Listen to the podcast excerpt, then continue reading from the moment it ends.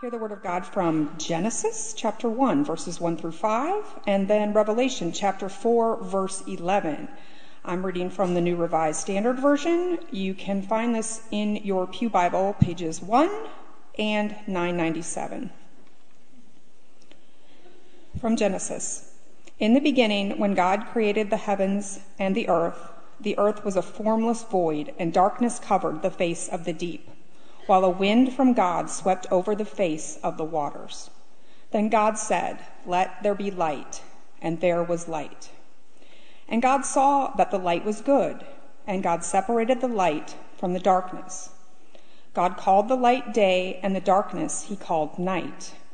And there was evening, and there was morning, the first day. And now um, we're book ending. Let's go to Revelation chapter 4, verse 11. You are worthy, our Lord and God, to receive glory and honor and power, for you created all things, and by your will they existed and were created. The word of God for the people of God. 40 seconds. A mere 40 seconds. By my watch, that is how long it typically takes to recite the Apostles' Creed at the start of most of our Sunday morning services. Just 40 seconds. It's tucked there usually somewhere at the beginning, you know, in there with the with the announcements and the opening song and the holy handshake and all of that opening stuff. 40 seconds. It's, it's about 1.1% of a typical Sunday morning around here, which is why it might feel like an afterthought and, and I know that for many of us it feels like it. I wish sometimes that you all could see what I see when I look at you all. Reciting the Apostles' Creed, mumbling the words, staring into sky and slouching off to the side. And that's just me when I say it. if, we, if we're honest, I suspect that for most of us, reciting the words of the Apostles' Creed or any of the ancient creeds is downright puzzling. What do these words mean? In some ways, they feel so archaic. And we just get through it at the beginning of a service, and it just feels like an afterthought. Just 40 seconds. Except Except that in those 40 seconds, we remember that embedded in those words is 1,300 years of rich Christian history. That means that for about 5,000 generations of Christians before us, these words have been recited in settings as lavish as giant cathedrals to simple, ordinary one room house churches to lonely, isolated individuals struggling in the dark. When you say these words, you are uniting with a rich tapestry of Christian tradition that has spanned the world and spanned over time. That's no mere 30 seconds. The Creed is no mere collection of words. Why do we even say the Creed? But one might think that we treat the creed like an oath or a pledge, that we recite it at the beginning of services because that's what we do when people get together in public. Is that what it is? Is it like a, a pledge of allegiance that we say at the beginning of a school or civic function? Or is it like an oath that you take if you're a member of the Scouts at the beginning of every gathering? Is that what the creed is? We say it as part of a standard opening ritual at the start of our meetings. Our hope, our hope over these next five weeks as we begin a brand new worship series today called We Believe, is that at the end of every service, that you will walk out with some with some insight, not just a not just a fuller understanding of what these words mean. That, that when you hear these sermons, you'll hear at least one thing that gives you not just a deeper understanding of these words, but that every time you say the creed, either a traditional one or a more contemporary one, you will be able to say these words with the purpose with which it was originally intended. as an act of praise. We remember that the word orthodoxy, after all, can be broken into two parts ortho, meaning right or correct, and doxy, like doxology, meaning praise. To, to be orthodox, to remember the traditions of the church, is not to subscribe to some rote, standard, dogmatic set of doctrinal formulations. To be orthodox, to say the creed, is an act of praise. It is the rightest and best and fullest expression of what it means to praise God. And so, so my hope is that in each of these sermons, as we go through this creed section by section over the next five weeks, you will be able to say this creed with a fuller understanding of yourself, a fuller understanding of God and your relationship to God, but most importantly, that you will walk out with some motivation to change the way you live. And so today, we begin where we should, at the beginning of the Apostles' Creed. Twelve simple words. That's all that, these, that this opening section is comprised of. The first person of the Trinity is captured in 12 simple words I believe in God the Father, Almighty, maker of heaven and earth. That section is short enough for us to take it almost word by word. The very first thing that we hear about God, the first person of the Godhood, is I believe in God the Father. Now, that should be no surprise to us that we affirm God the Father. After all, the phrase Father, the, the title Father, is one of the Gospel's favorite labels for God. Now, of course, it doesn't mean that God is male, because God transcends gender or that God only has male characteristics. But it reminds us that this God is not a transcendent, distant God, oblivious to our life, but is as close to us as a parent is to a child, as a family member is to offspring. Remember, the, the favorite way that Jesus talked about God was with the word Abba, all throughout the Gospels, Jesus calls God Abba, which means daddy. The most intimate title for a familial connection in the, in the ancient Near Eastern world. And that's a reminder to all of us that this God that we affirm, this God that we praise, is not distant from your situation or uncaring of your need. This God did not just create you and then set you loose to live your life. This God is your Father your parent, closely connected to who you are. But what's interesting is that's only the first part of two words that are used to describe God. Not just God the Father, but I believe in God the Father Almighty. Now, that should be no surprise to us either, because if, if the gospel's favorite title for God is Abba or Father, the Hebrew Bibles, the, the Old Testament's favorite word for describing God is Almighty. I believe in God the Father Almighty. That word Almighty in the, in the ancient Hebrew language is the word Shaddai. El Shaddai. Maybe you've heard of that title. That literally means God of the mountain. That's what Shaddai means. A God who is powerful, who's majestic, a God who towers over us to protect us. But we, you know what's surprising about that word Shaddai, that, that word Almighty in Hebrew? It's a feminine word. As often as it's translated Almighty or God of the mountain in the Bible, you know another way, an equally valid way to translate that word Shaddai? Breasts. Now, I'll leave it up to you as to how the ancient Hebrews could equate mountains with breasts.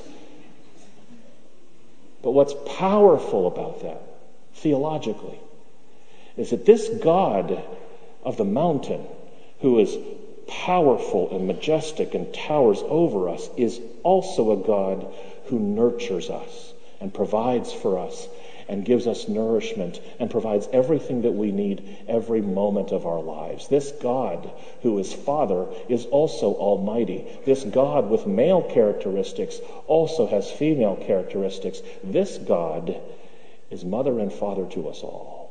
A God who is not only powerful enough to protect you, but a God who is caring enough to provide for you whatever you need. Do you see how powerful these words are? That this just isn't some rote mumbo jumbo that we recite for a portion of every worship service. Just, just in those first seven words alone are rich, deep theological statements about this God that we worship. And we're only just getting started. To believe in God the Father Almighty means that God is not only beyond you, but also beside you. That's the God you worship. Now, the creed could have stopped there. That's really all that we might think is needed to be said about the first person of the Trinity. But there's more. After those first seven words, there's five more to complete this picture of God. I believe in God the Father Almighty, maker of heaven and earth. Now, why do you suppose our creed says that? I suppose it's not surprising that the creed affirms the creator of heaven and earth. And after all, the creed begins exactly where the Bible begins. The very first thing we learn about God in the Bible, in the book of Genesis, is that God was creator. In the beginning, God created the heavens and the earth. But what does that mean? What does it mean to affirm that God is the creator? And why in the world is that important? So important that the creed mentions it. And why should it matter to us? What difference should it make to you and me to believe that God is the creator of heaven and earth? That could be one of those areas where we're just downright puzzled. When my older daughter Grace was just seven years old, she was reading an old set of childhood encyclopedias when she looked up at me in the midst of her reading of an article and she said, um, Daddy, I, I just don't get it. She was reading an article about the origins of the universe, an article titled How It All Began. When she read about the Big Bang and the origin of the universe, she looked up at me and she said, uh, Dad, I, I thought that God created the world. What's this about? Good question, I said. And then I slipped into full parent mode, which for me means full dad lecture mode. I said, Well, that's a good question there, Grace.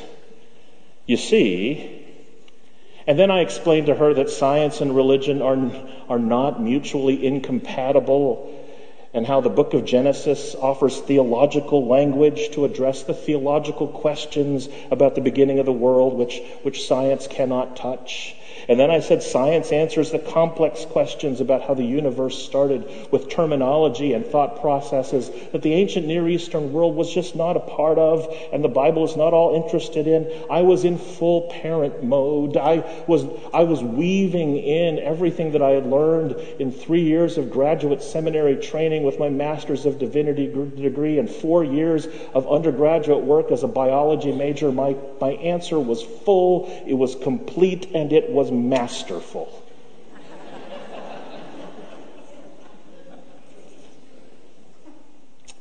But as far as answering the inquisitive questions of a curious second grader,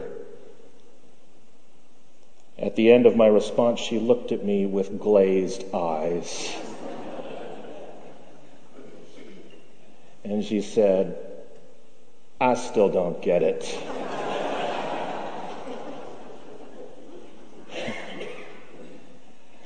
And the truth is, there's a part of most of us that doesn't get it either.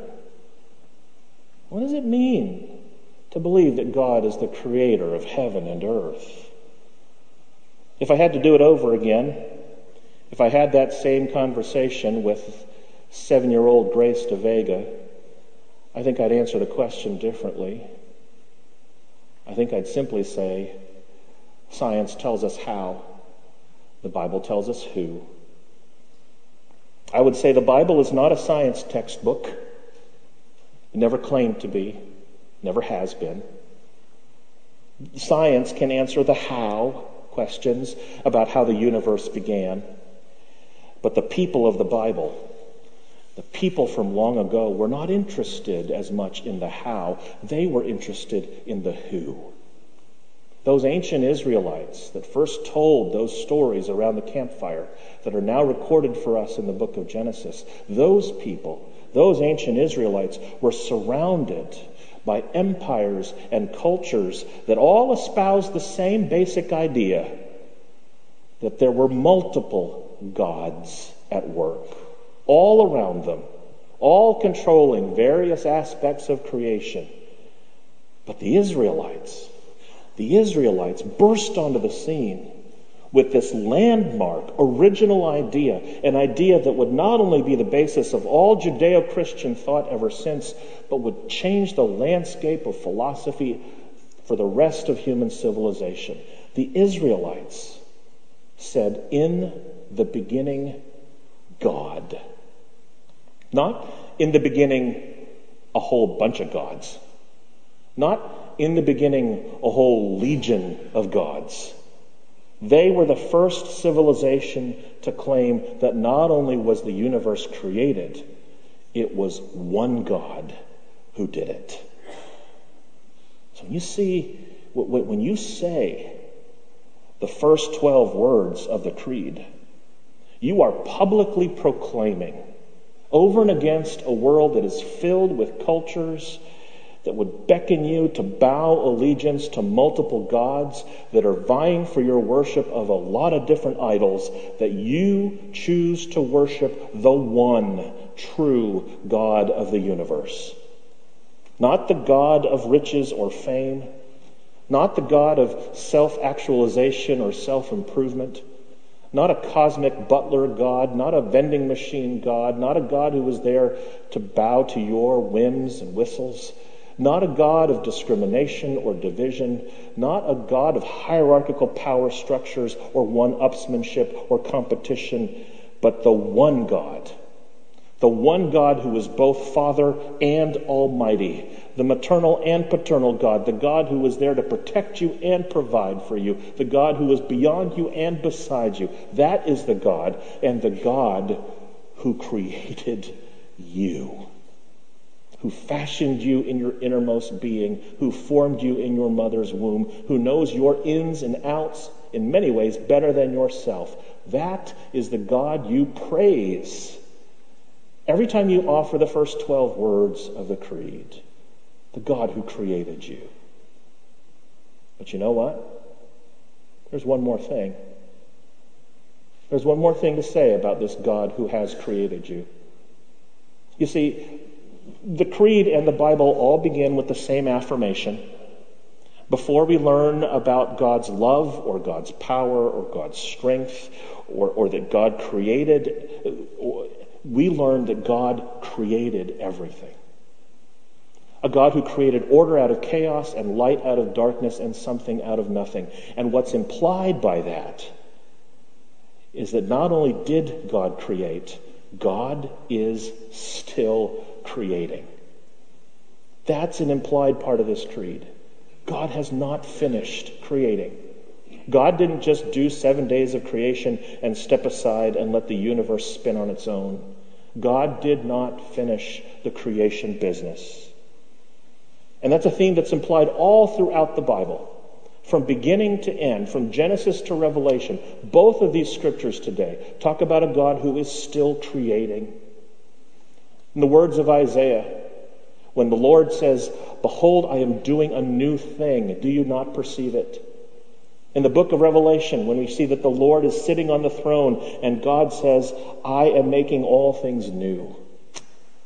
And then in the book of Philippians, my, my favorite verse in the entire New Testament, where Paul says to the Philippian church, I am confident of this very thing, that he who began a good work in you will be faithful to complete it in you until the day of Christ Jesus. It means that God isn't finished creating in you, that God has not left you, that God is not distant from your situation, and God will not stop until the job in you is done. And that God will not finish creating something new in this whole broken world. That God is not finished ordering light out of the darkness that we find ourselves in. God is not finished bringing healing to the brokenness and polarization of our tarnished world. God is not finished creating something vital and healthy out of the chaos that we find ourselves in. God is not finished with this world, and God is not finished with you. And that's the good news for us today. Right there in the first 12 words of this creed, we remember that God started something good in you from the moment you were born, vivified and symbolized in your baptism. And now, as we prepare to come forward for communion and we feast on that bread and cup, we remember that God is still working in you today.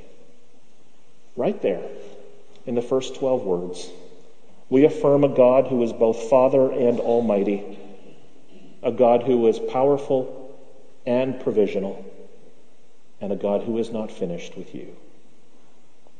So, in a moment, when you come forward for communion, I will invite you to recommit yourself to praising that God and allow God to work in you to be a new creature redeemed by God's grace. And to prepare for communion, we're going to conclude the sermon this morning with a simple 40 seconds. 40 seconds for us to recite together the Apostles' Creed as our closing prayer, but more importantly, as an act of praise, paying particular attention to the first 12 words. Let us stand together as we affirm our faith with the Apostles' Creed, saying together, I believe in God the Father Almighty, maker of heaven and earth, and in Jesus Christ, his only Son, our Lord, who was conceived by the Holy Spirit, born of the Virgin Mary, suffered under Pontius Pilate, was crucified, dead, and buried. The third day he rose from the dead. He ascended into heaven and sitteth at the right hand of God the Father Almighty. From thence he shall come to judge the quick and the dead. I believe in the Holy Spirit, the holy Catholic Church, the communion of saints, the forgiveness of sins, the resurrection of the body, and the life everlasting. Amen. Please be seated. And so, as we prepare our hearts and our minds to receive the sacrament of communion today, and prepare God's tithes and our gifts and offerings. Uh, in a moment, we'll be inviting the ushers to come forward. And as they do so, I will invite you to hear this word of thanks from me for the ways that your faithful stewardship every week makes a difference in our community. Because of your faithful giving, we have a ministry to some precious, beautiful souls that are part of our church who aren't able to join us physically every Sunday. They are our nursing home bound, our homebound individuals, but they feel connected to this church because of a new ministry that you help provide called Home Communion. Sally has put together a wonderful team of 14 individuals who every month go to these residences and share communion with them and share a beautiful moment of fellowship. And in that moment, when they are there, making God's love real together in that sacred place, you are there too. Because of your faithful generosity every week, you make ministries like this happen. So thank you for all that you are doing and all you will do today as we invite the ushers to come forward.